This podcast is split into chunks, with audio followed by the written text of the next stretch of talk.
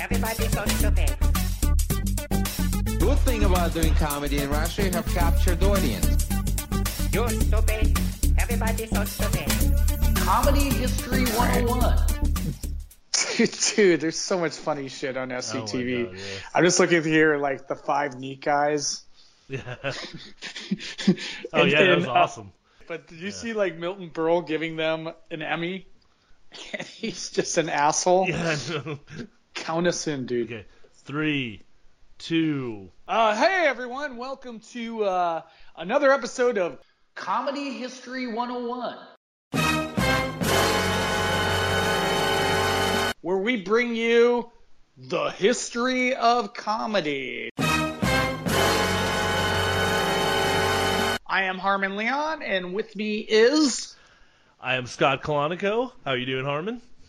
Yeah, I'm fine, Scott. How are you? Thank I'm you for fine. asking. You're Thank you for asking. You're we could have just launched right into the podcast without any, you know, cordial greetings, but you took time to ask how I was, That's and I am know, fine. How are you, Scott? You know, I'm fine, Harmon. Thank you. You know, well, you know the thing is, politeness doesn't doesn't cost manners doesn't doesn't cost anything.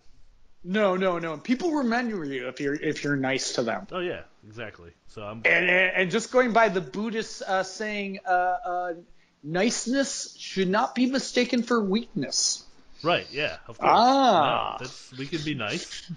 Thank you. That was a very. And, was, and, uh, but should we use the converse? Weakness should not be mistaken for niceness. that, Does that work? I think The I'm trying to. side? I'm trying to wrap my head around that right now to see the uh, all the implications. Oh implications. shit! I think it's another uh, podcast in I know. itself. I think we keep we keep spinning these off. We should have like somebody just following us around and like. Uh, well, I think we should be a think tank where the people come to us going, I, I, want, I want to start one of these podcasts, but I Uh-huh. don't know where to begin. Well, I have no ideas.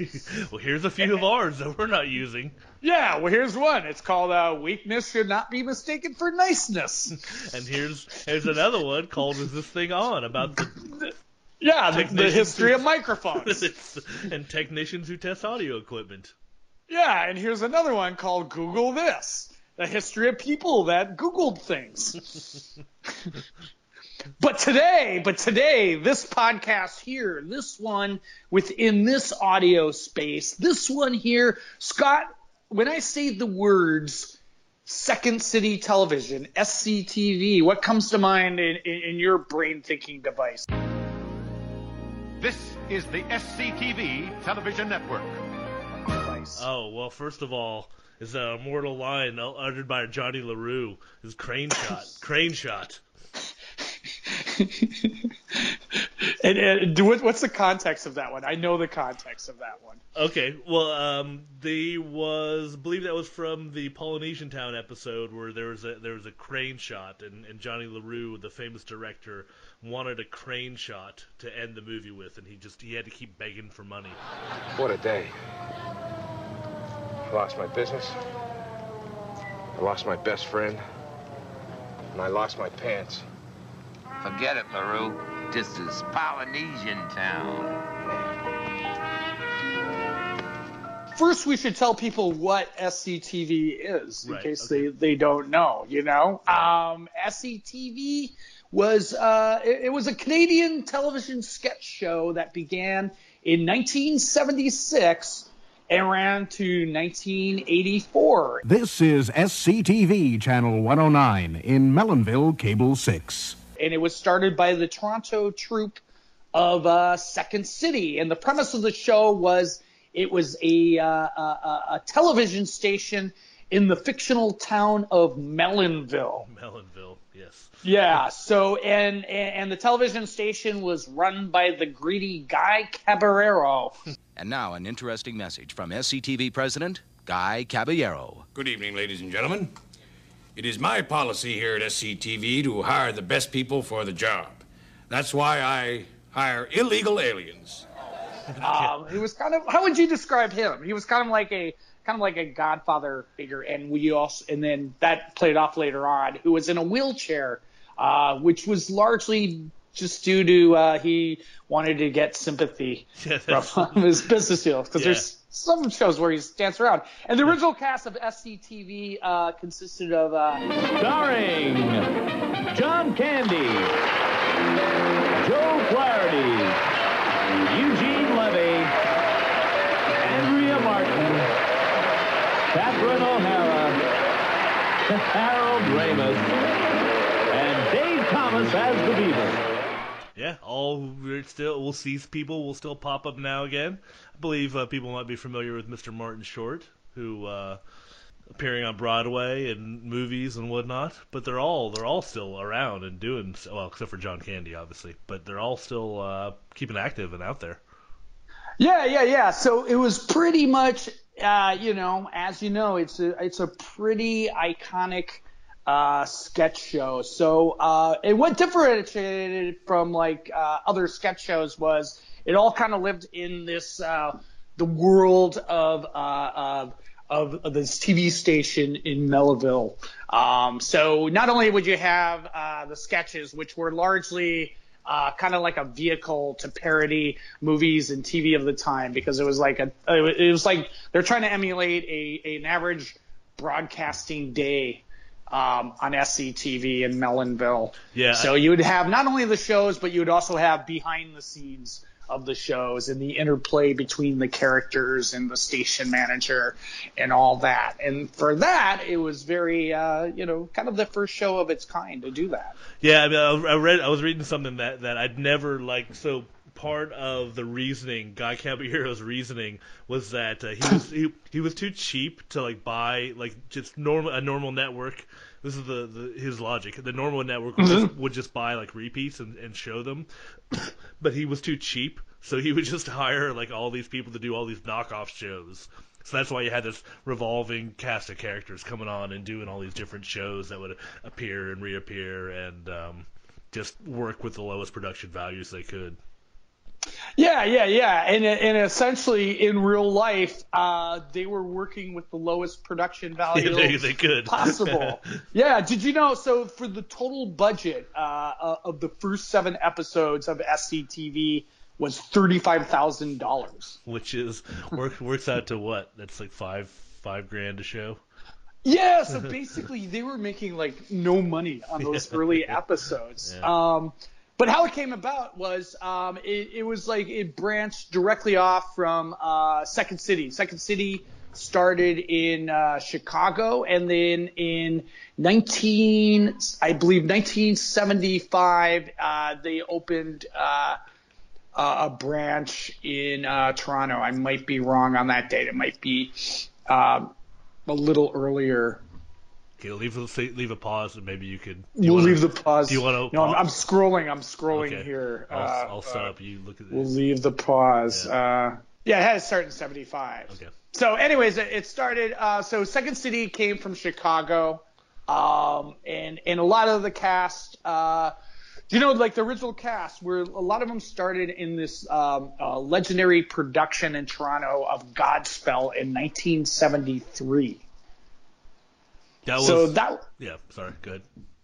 Oh no, go ahead, dude. That was a production that uh, uh, not only had Martin Short, but also Andrea Martin, Eugene Levy, uh, Paul Shaffer was the musical director, and uh, I believe Ivan Reitman might have been. I think he produced Somehow it. involved Yeah, yeah. So you had this huge, crazy, you know, uh, Gilda Radner. Yeah, Gilda Radner, who dated Martin Short at know, the time. yeah. So you get this huge, crazy cast of like future stars, you know, all yeah, they call it uh, the legend, the legendary Godspell show. Yeah, it was crazy. So originally Eugene Levy in the, the Godspell show uh, uh, auditioned for the role of Jesus, uh, but according to the director, he looked too Jewish, and uh, which was I don't know, is that a bad thing? Because Jesus was Jewish. It was kind of yeah. Yeah, or the producers, though they thought he was too hairy. He felt that uh, so much hair would scare kids during the matinees. Oh my god. yeah. And even before, even before Godspell, to have another SCTV sort of link was um, Eugene Levy is from Hamilton, uh, uh, a town called Hamilton in Canada. I, is that Ontario? I don't know. It's- Leave a comment below if we're wrong on Yeah. that. but not and he, and he went to McMaster's University in Hamilton. And not only did he go to McMaster's, but also Martin Short and Dave Thomas. And here's another weird twist: is that Martin Short dated Eugene Levy's sister. Yeah, that's a, yeah. I was just saying Martin Short got around. and yeah. Yeah, yeah, yeah. So uh, Ivan Reitman also went to uh, McMaster's uh, uh, University in Hamilton, and that's how kind of how Eugene Levy got his start. Was he became friends with Ivan Reitman, and they uh, they didn't really have like a theater department or a film department, but uh, you know they, they they had a group called the McMaster's Film Board, and they would just start making movie shorts. And Ivan Reitman moved to Toronto to make his first uh, movie, which was called Foxy Lady. and Levy was kind of just sort of uh, he he was like an engineer major, and then I think he was just started doing crappy in school because he was more interested in theater, and he just said, uh, "Can I come work on your movie?" Uh, to Ivan Reitman, and and he said, "Oh, the only job I have is like coffee boy." which was actually not a role, but an actual coffee boy for like sixty dollars a week. He said, "I can't pay you that little," and he said, "No, I'll take the job." And then uh, from there, uh, Eugene Levy moved to the Toronto, and then he worked on actually in a role in, in Ivan Reitman's next movie, which was uh, Cannibal Girls. hmm And Andrea Martin was in the movies as well, so uh, they kind of hooked up together. You know, got their start first from the Ivan Reitman movies, then uh, moved on to uh, Godspell. Yeah, and then from there it was it was nonstop. Yeah, but it was like kind of like a, a, a like a happy coincidence because like after Godspell, you have all these people in Toronto that worked on it uh, that were soon to become famous, and then Second City opened up a branch in uh, uh, uh, Toronto. So um, from there, you know, they just became like you know right into Second City. Yeah, I mean it was uh, just kind of was like ready to go. Here you guys go. You're all here. Let's let's get it started. And then they had you know because Saturday Night Live started in um, '75, so these guys had something to kind of look look towards. You know, so that um, that and then there was a whole that whole National Lampoon thing was going on at the same time, which Reitman and those guys were all involved with as well. And people were kind of picking picking um, picking the corpse. You know, they were all stealing cast Yeah. members from each other. Yeah, yeah, yeah. So Saturday Night Live came about in 1975. So the big, at the time, the big uh, sort of sketch improv groups was the National Lampoon uh, touring show, which had like John Belushi and Bill Murray in it, and Second City. So um, uh, Saturday Night Live came about, and uh, they just started scooping all the best players. I mean, pretty much the early Saturday Night Live was National Lampoon. Mm-hmm. Yep, yep. Bernie Sahlins, who started Second City, said, you know, instead of like having Saturday Night Live just kind of scoop all our, our best talent, why don't we start a uh, TV show? So uh, what what they did was uh, they they listed Harold Ramis to be the head writer, and, and they did the show uh, initially for two seasons on the CBC. Okay, yeah, yeah, because the the Ramis, yeah, it's kind of interesting watching Ramis on that show because um, you're you're you're not expecting him, and then all of a sudden he's there. Hello? Uh, hello, Mr. Dunstan. This is Mo Green on SCTV's feedback. Mo Green, you stink, you know that? Uh, you must be thinking of the other Mo Green. He was born an American. He was, he was an American guy in the Canadian cast. Well, that's a misnomer because there's Oh. they, they were kind of mixed uh, Americans and Canadians. Oh, okay, all right. Yeah, yeah, yeah, yeah. So Andrea Martin is actually from uh, was she Port Portland, Maine. Really? Oh, okay. Yeah, yeah, yeah, right. yeah, yeah. So you learn something new every day. We're doing this podcast. Yeah, yeah. And Joe Flaherty, he was he was born in I think he was born in Pittsburgh. Huh. Okay. Well, they can be. Yeah, but the whole deal is like you know they they came over from the the original Second City uh, in Chicago, you know, and then they opened this new branch of Second City in uh, Toronto, Right. And Kathleen O'Hara actually started as a waitress at Second City Oh yeah, yeah, yeah. And so just to when when she was 20. to go to go back to your Bernie Sol- so Bernie Sahlins was actually one of the founders of Second City Improv Troupe in Chicago. And Yeah. then yeah, then he went on to do the the founding the uh, Toronto one in '73. Yeah. Yeah, yeah, yeah, exactly. So, and here's another twist: is uh, uh, Catherine O'Hara's brother dated Gilda Radner. Oh, okay. Um, should, Yeah, so it's all kind of incestuous. Yeah, we need like a like a flow chart or something to keep up with all this. yeah, so Harold Ramis served as the the original head writer um, for the first uh, couple of seasons of uh, SCTV, and they filmed uh, 16 shows in seven weeks. Oh, yeah. Yeah, and so could I could I bring up here? I just wanted to mention this is like Yeah. I don't know why this is burned into my brain. I actually I ran into Harold Ramis in, at the Austin Film Festival and I got to shake his hand and tell him this. But my favorite my favorite Harold Ramis bit, the one I remember, was when he played um he was he was playing a Swedish policeman called Klagg. K L A G G. And he would- Yeah. And he would catch people by throwing throwing his shoes at them. You know, his wooden shoes, his clogs. Oh, so he's like an odd job, but with Yeah. uh, instead of like a, a a deadly weapon hat, he Yeah. had deadly clogs. yeah, he threw the clogs at him to catch up criminals. Oh man, that's funny. Yeah. So I got to see him. I saw him at Austin Film Festival, and I just wanted to say I wanted to sh- I wanted to shake the hand of the man who who was clog. And and what did he say about he that? Just, he kind of laughed. He said, "Thank you." Ah. and uh, so uh, yeah, Harold Ramis actually called uh, SCTV. He referred to it as the poor cousin to Saturday Night Live. Aw.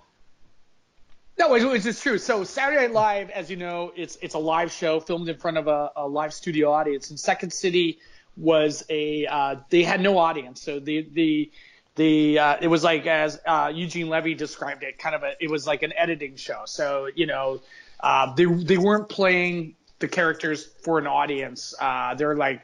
Uh, you know, they were never, you know, holding for the laughs. They were just so it's more kind of an ensemble, you know, actory type thing where, you know, Saturday Night Live's played, you know, you're, you're, you're, you're performing for an audience. So that was like a huge difference.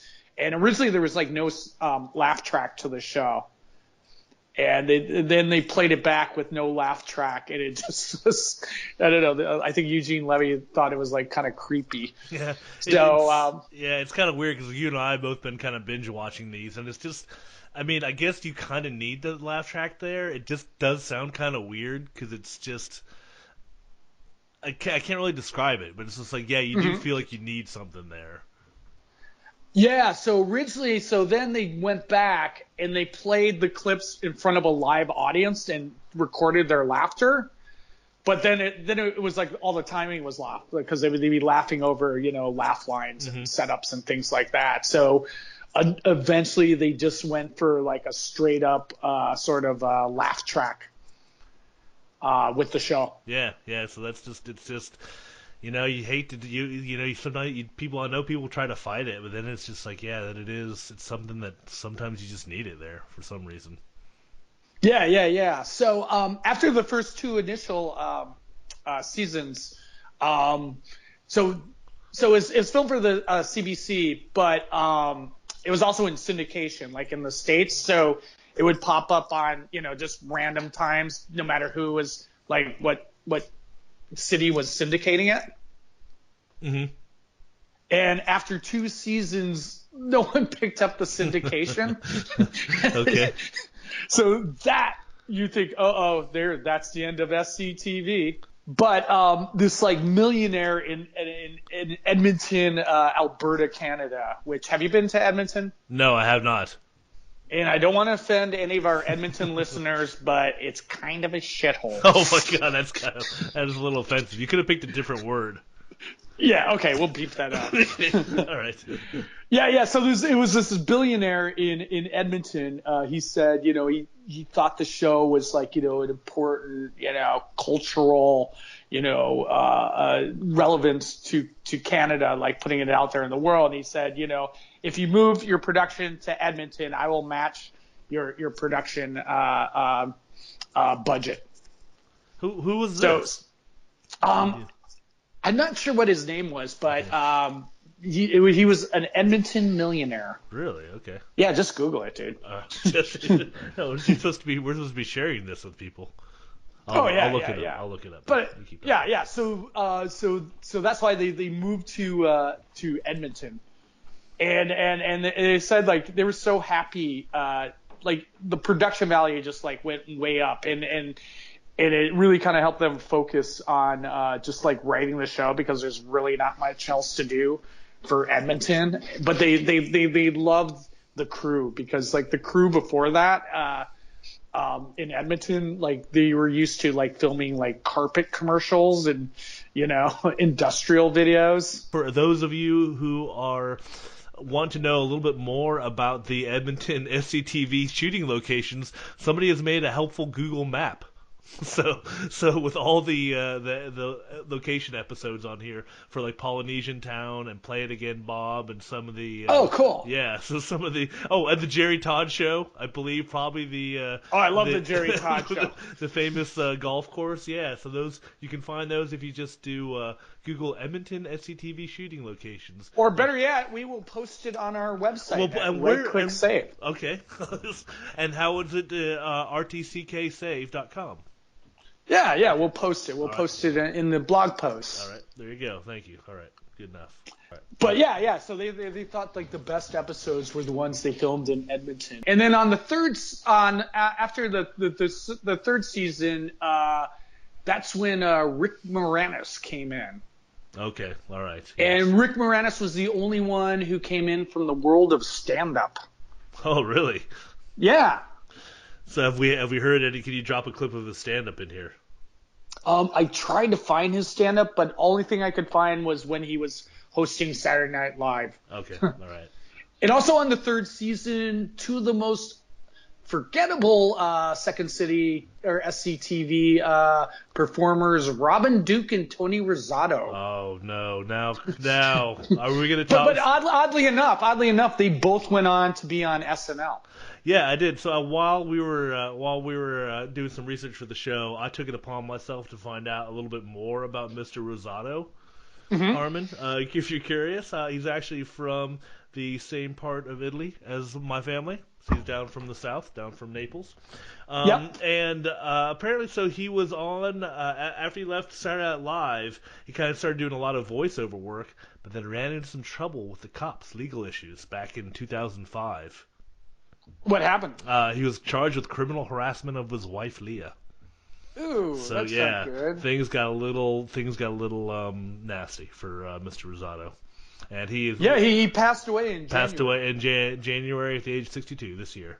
So Yeah. um, yeah. But I, I think the best one he's known for, uh, which is one of the very classic uh, SCTV uh, skits, was um, the uh, Midnight Express special. Right. It was like um, Abbott and Costello. Uh, it was a cross between uh, a TV show called The Midnight Special, hosted by Wolfman Jack, and uh, Midnight Express, the uh, the Turkish prison movie. written by Oliver Stone, no less. E- Exactly, exactly. so you have Abbott and Costello. Uh, Costello was played by Tony Rosato.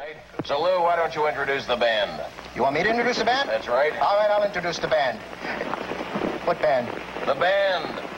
What's the name of the band? I'm telling you, man, the band. Well, who's the band? No, no, no. Who's on next week? What are you asking me for? I'm not asking you. I'm telling you. Who's on next week? What do I care who's on next week? If I'm going to introduce the band tonight, I got to know their name. That is their name. That's whose name? The band. What's the matter with you?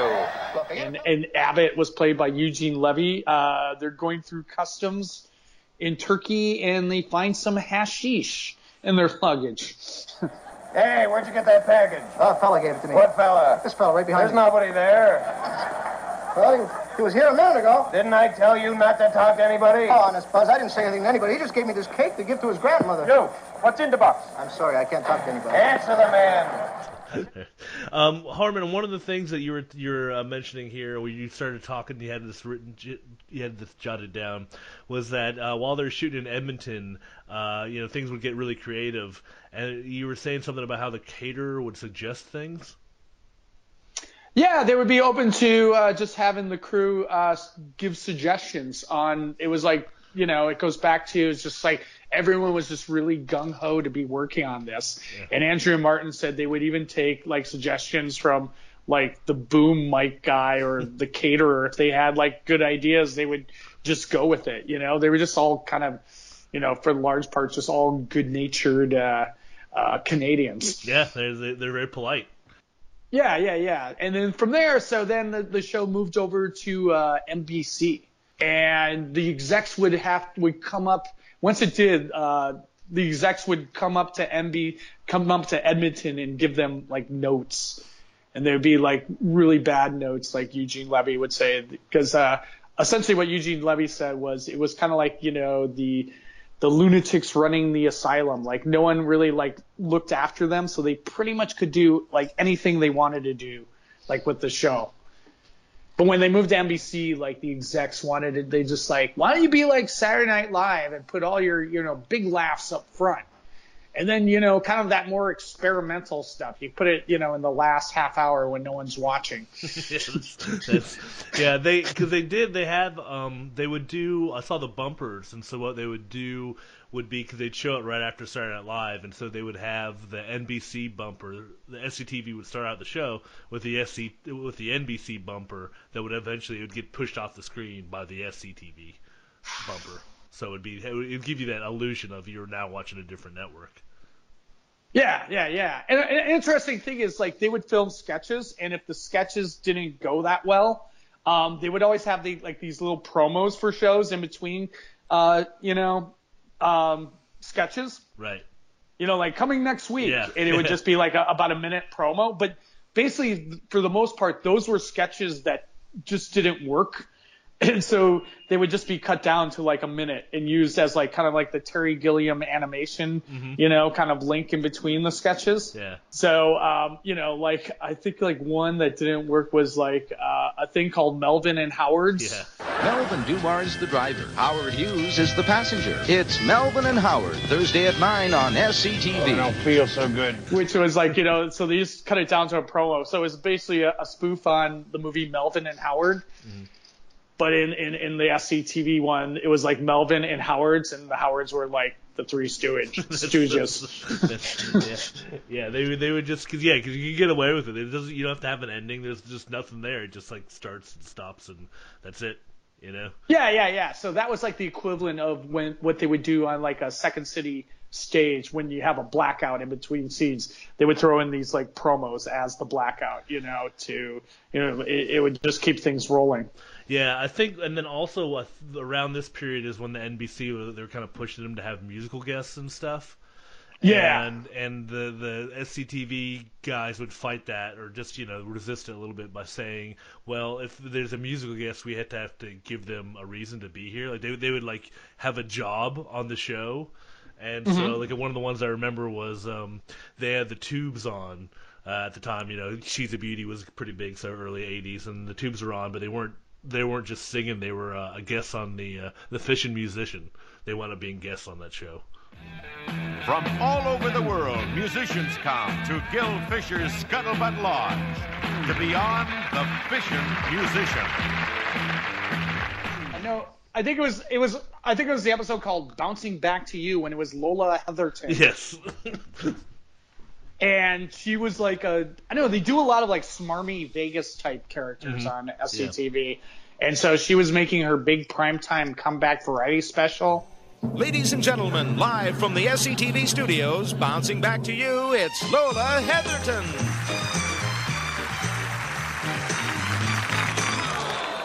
Like Guy Caballero like says yank her off, get her off there, and then uh, so they pull her off stage, and she was quickly replaced by the tubes. yeah, there you go. There you go. There's our musical guest. Yeah, so when we talk about like some of our favorite uh, bits, that's always fun. Yeah. Okay. No. Well, of course. Uh, that's, well, that's kind of the thing, dude. We're just we're riffing. We're we're all riffing Yeah. here. Yeah. Well, of course, you know, I gotta I gotta go. My you know, of course, one of my picks would be the Bob and Doug.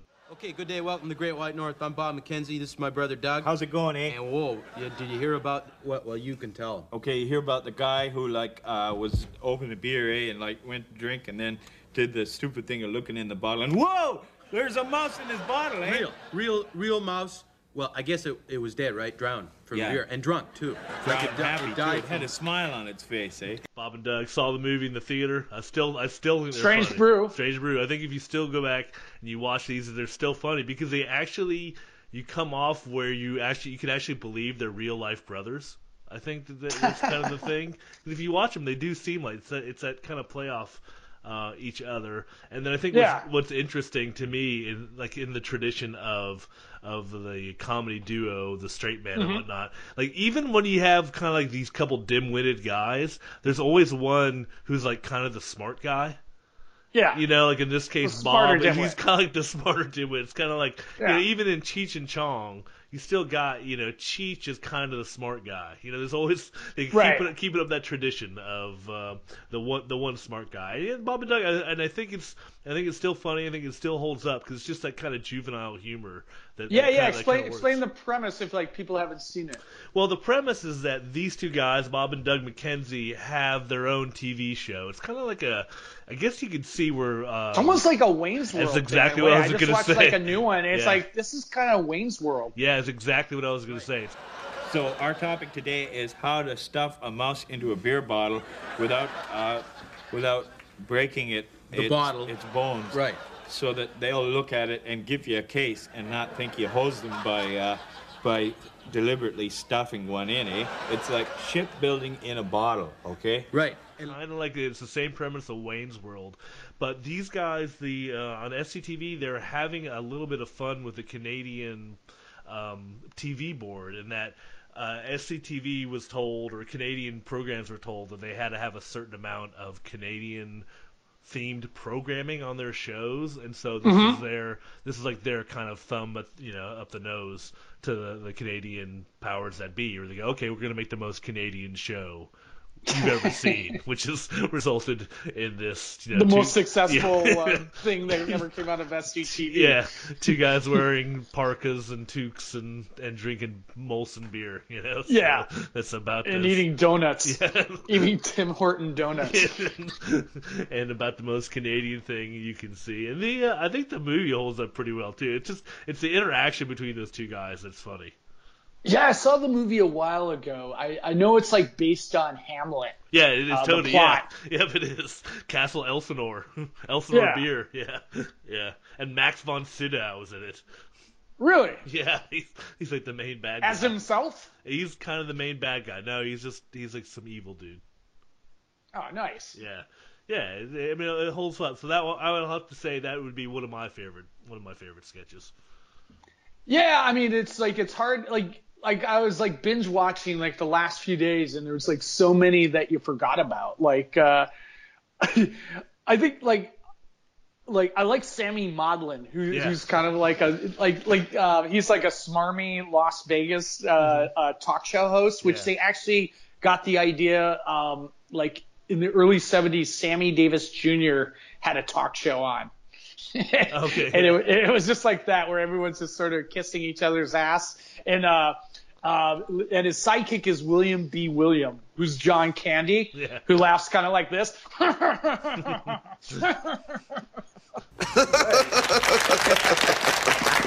and they always have uh, Bobby Bittman on, Bobby who's Bittman. like this. Like, How are ya? Bittman is back on the Sammy Maudlin Show. Yeah, and I mean that's, that's, that's Eugene Levy, and then they had um, it was Mel's Rock Pile, which was like their version of the uh, speaking of Eugene Levy, that was Eugene Levy as the host, and it was Mhm. kind of it was kind of like a um, a midnight special kind of of uh, TV rock show that were popular back in the 70s, but he was just like a really really horrible host, and it was just it was Mel's Rock Pile. Hello again, and welcome to Mel's Rock Pile. I'm Rockin' Mel Slirrup, and we're going to have a lot of fun on the Rock Pile this week. We're going to be doing a little music and doing a little talking to some of the kids on the dance floor here. so do you see do you see the Bobby Bittman episode where um, he brings out his brother Skip? Uh, a little bit. Tell me more about it, Harmon. um, Skip's an aspiring stand-up comedian, and he's just like, um, "Hey, I, I'm, ladies and gentlemen, please, please welcome the the president of the United States, John Wayne." Now listen and listen good. I'm the president. Okay, I'm going to go over and talk to Secretary of State Jimmy Cagney. I'm going to walk over. John Wayne walking over. President John Wayne. Okay, Secretary of State. And then he calls. Then he like they go to panel and like uh, Skip calls Bobby Herschel like his real, and they start arguing in Yiddish. Herschel. It's they not- didn't know it- his it- name was Herschel. it doesn't matter. They didn't know his name was Herschel. They don't care. on, What- come on. My parents still call me Tzvi and him Herschel. You know, in Philadelphia, when they put on the Maudlin show, they say, well, put it on and watch Sammy Maudlin, Will you be and Herschel Slansky. That's what do they you for go them to here? know you're Herschel Wait a second. Slansky. Was ist es nun mehr? Was denkst du dir gut ist, was sagst du mir jetzt eine? denkst du gewesen, going to uh, bringen dir auf the Maudlin show? Wer weiß, wenn der Maudlin show größer gedillet? Yeah, I mean they they they would they they had the ability to do uh, you know these crazy like they could stretch gags on for a while. I think because we both kind of had this down here. What this because I really remember this too at the time. It was like when the um, SCTV feed got jammed by the Russians. Good day, people. This is Today is Moscow. I am Valery Kometsky. And I am Ivan Mihailov. Show today is crowded, so we must move quick. First, we say welcome to new viewers in Melonville and Tri-City area. So they started showing showing all these programs. It was just like bad Russian, but it was just like those horrible Russian game shows. And then you have written, we have both written down here in our notes, uh, what fits into Russia. Yeah, Which was just uh, Dave Thomas standing in front of a big map of Russia, putting on a bad Russian accent and slapping countries, slapping Yeah. countries onto the map, going, "Look how they disappear in the vastness of the Ukraine." Hello, people. Welcome to What Fits into Russia. Yesterday, the last country we put in place was Angola. And look, ha, with these other countries, not even half filling Mother Russia because of its enormous size. And look at rest of world. He's almost gone. But I love it when they go to like there's a TV show and they go, oh let's let's show them the new mini cams. And then that was the that was one where um, it was uh, Yorgi and the tractor, where John Candy had a talking tractor. oh yeah, yeah. and what and the, who, and John Candy also played the Happy Kozak. Yeah, that was. Oh, was that Yurgi? Yeah, it was Yorgi. The he had a talking tractor. Hey, Yorgi. He's coming to your town. Hey, Yorgi. He never wears a frown. Hey, Yorgi. He's as happy as can be, cause all of Russia is Yorgi's family. Hey, Yorgi! But I think I think my favorite. I don't know. There's so many favorites, but um, is uh, Count Floyd.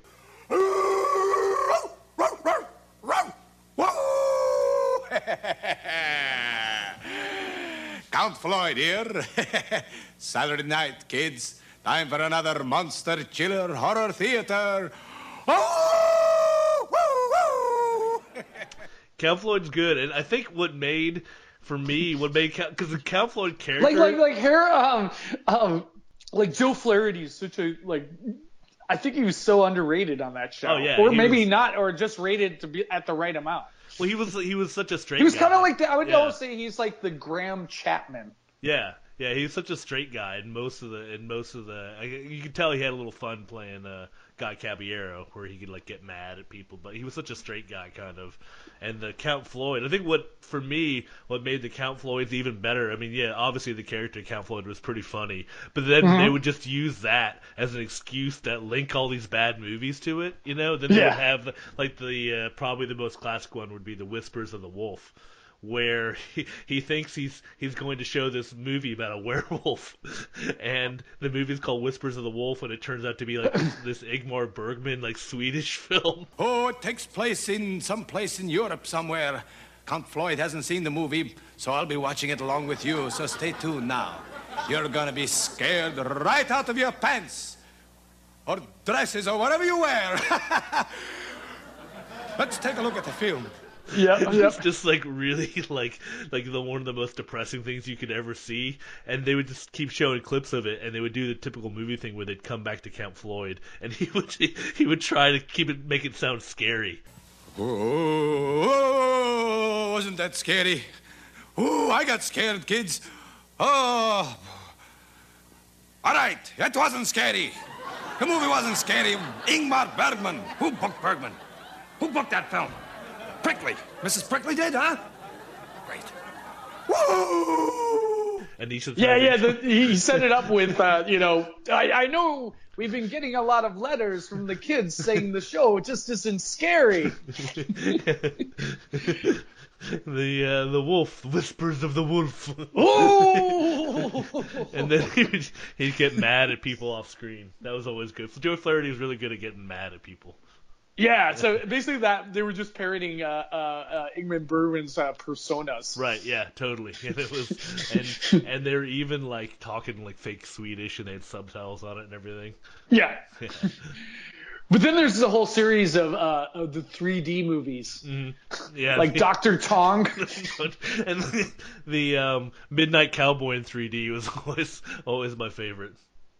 Oh yeah, yeah, yeah, yeah, yeah. I mean, they had, they had the whole series like uh, Doctor Tongue's uh, 3D House of Pancakes. Right. Yeah. 3D House of Stewardesses, I think, was- was one. Yeah, 3D House of Stewardesses. So it's always like John Candy like putting something right to the camera in 3D with that that, that music. Yeah. Woo!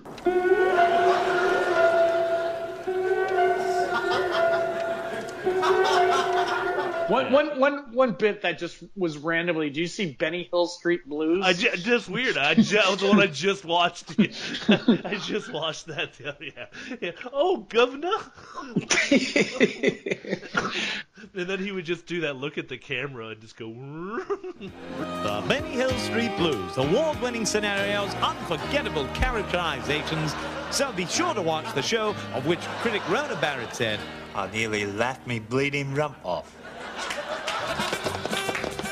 That- I mean, I think that's like their legacy. Is like they were so spot on with their parodies and, and satire. Oh yeah.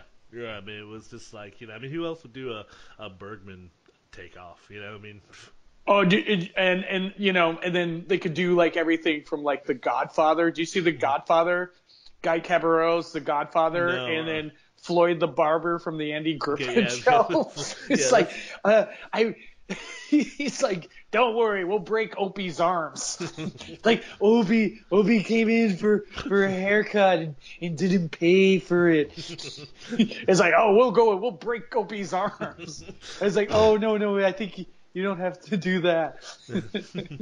I think I think what because even though he, he um, Rick Moranis uh, coming in at the end, but still the um, thing we both mentioned also the Gary uh, Todd. the Jerry Todd Jerry Todd, weather. Dude, how would you even explain him?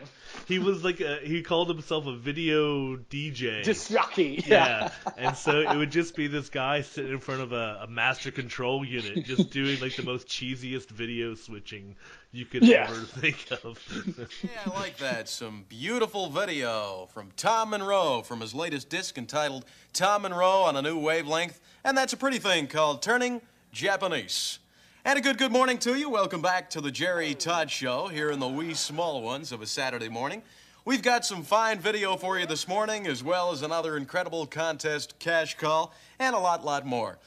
And would, would, so I only saw like one episode of that. Would he have like musical guests on each show, or No, he would just it was just kind of like little short video clips of that. And probably the most the most famous one, or the people that most know the one, is where he played a video with himself, where he's singing the Vapors song, "Turning Japanese," which was Oh. kind of kind of a semi hit in the in the 80s. Mhm. But the way he's singing it, he's singing it like a Perry Como, like a really slow version, and he's just singing it instead of saying turning Japanese, he's like he's singing I'm turning Japanese. Turning Japanese, turning Japanese, I really think so.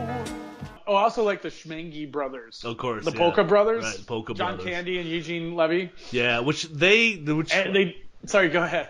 No, I was just gonna say that uh, you could, I guess we could use this as a segue into like the later ones because they they came Mhm. out at the when the SCTV moved to is it Cinemax? Yeah, they moved to Cinemax in the last year. Right. Yeah. Yeah. So that was kind of like one of the big things that came out of those those years. Who who who, uh, and who left and who stayed? Um, let's see. Well, I know who who came. Like in the last two seasons, that's where you get the powerhouse of Martin Short. Mm-hmm.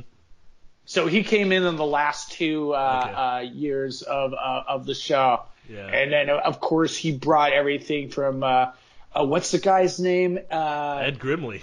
Yeah, Ed Grimley. Sure. and do you see the one? Whatever happened to Baby Ed? yeah, oh yeah, of course. This is the, the classic. Oh, I told Mr. DeMille to hold that shot longer, you know. Ed Grimley is riveting. Jerry Gladman, Melonville Free Press. Still a pretty good picture, I must say. Still watching that garbage? Boris Burge's performance in Baby Ed is Oscar bait. George Anthony, Melonville Sun. See, you know what's it, it's interesting is you can because you can watch those where like Yeah. in SCTV where Ed Grimley's kind of developed as this like actual because he had a job at the station. He did something at the station and like the where Oh, yeah? he, he was like an actual character. You know, guy Mhm. who had all these different, you know, facets to him, and he was it was funny, but like he was like more than that. Whereas when you look when you when when Short went to moves to uh, SNL, you know, 'cause Yeah. I guess it's just a, a different format. He's just got to play up more for, for laughs, you know. But it, it Mhm. was it was a, it was interesting to see you know, those two comparisons. You can kind of see the different styles of, of comedy there, or what what you had to do before a live audience, and what you can get away with on on. Uh, Yeah, yeah, you just have to be bigger in front of a live audience. Where I mean that that, that just goes back to that they weren't playing for you know they were just holding they weren't holding for the laughs. Right. Yeah. Exactly. You know, it it was just more ensemble uh, you know acting that that went on.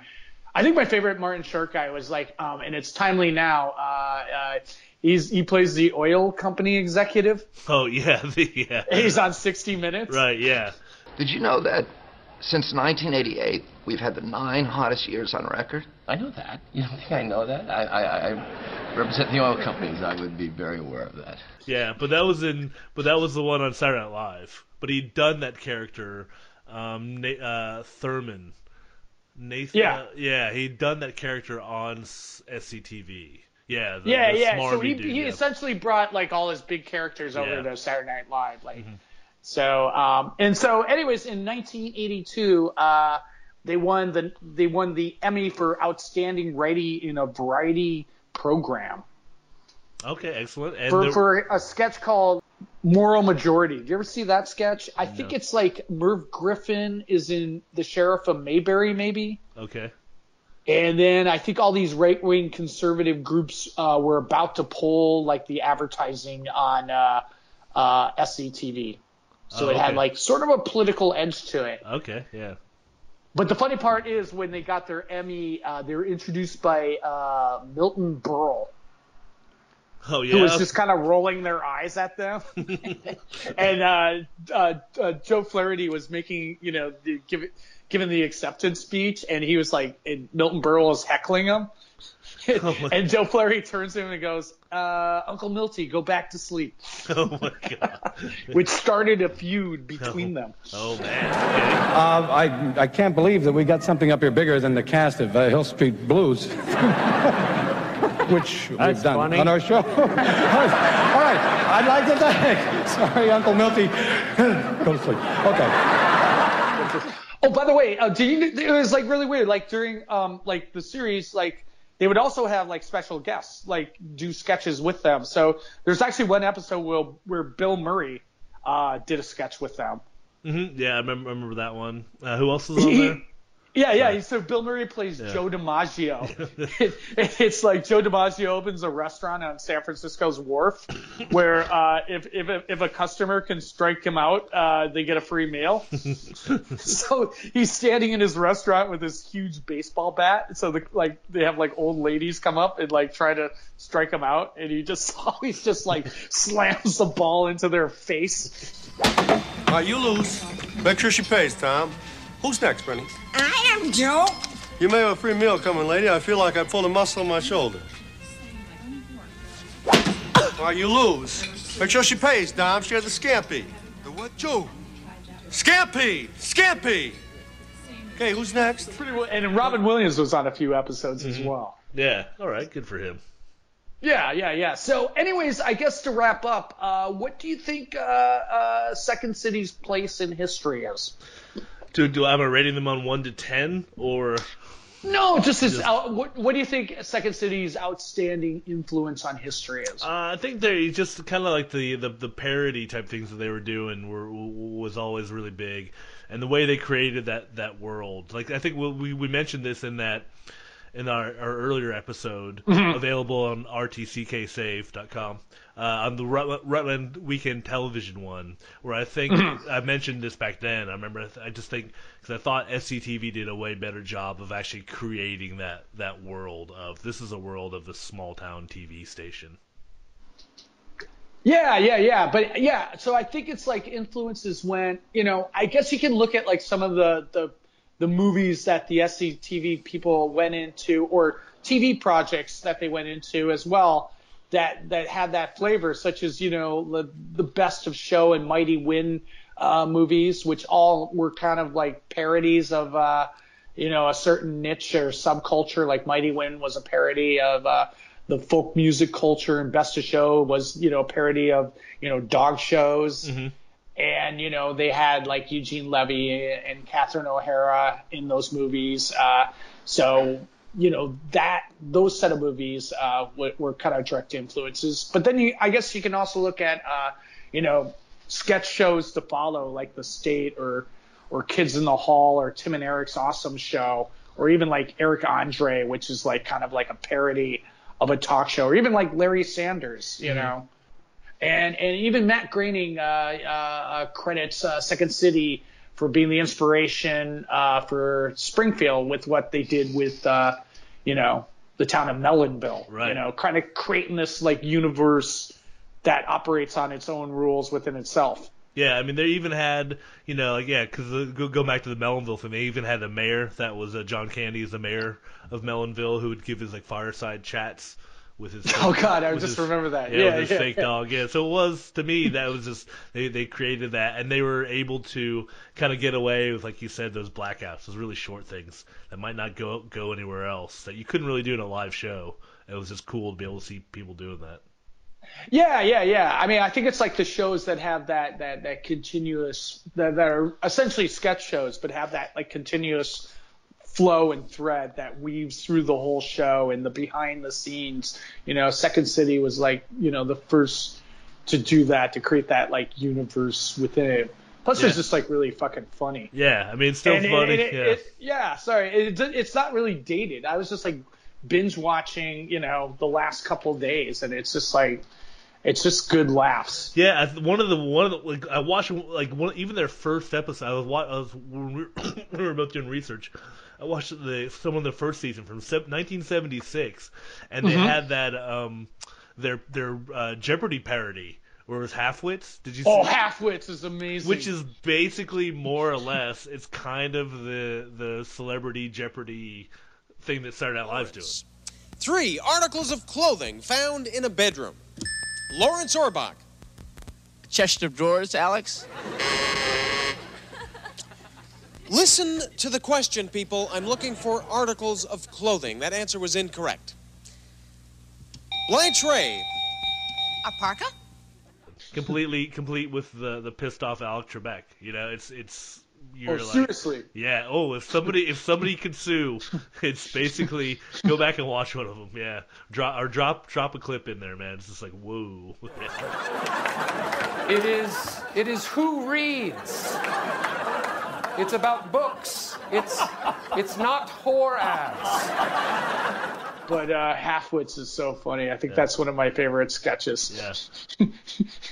it's like he's um, um, Eugene Levy's playing uh, Alex Trebek, and and it's like okay, uh, we're we're we're back again. It's uh, for the sixth week, and and all the contestants are at a tie, still at zero. Yeah. But it's like it's so funny. Like Alex Trebek or Eugene Levy as Alex Trebek, he's he he he hasn't like said more than three words of the question, Mm-hmm. and Catherine O'Hara would buzz in. "But Dewey Decimal System? Yeah, no, that was that's that's what I watched. Yeah, yeah, but you, Yeah.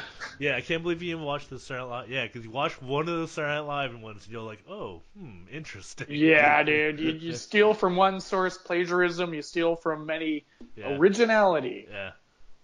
But they weren't doing a Sean Spicer on uh, SCTV. No, no, they weren't. No. That's their big thing. Yeah.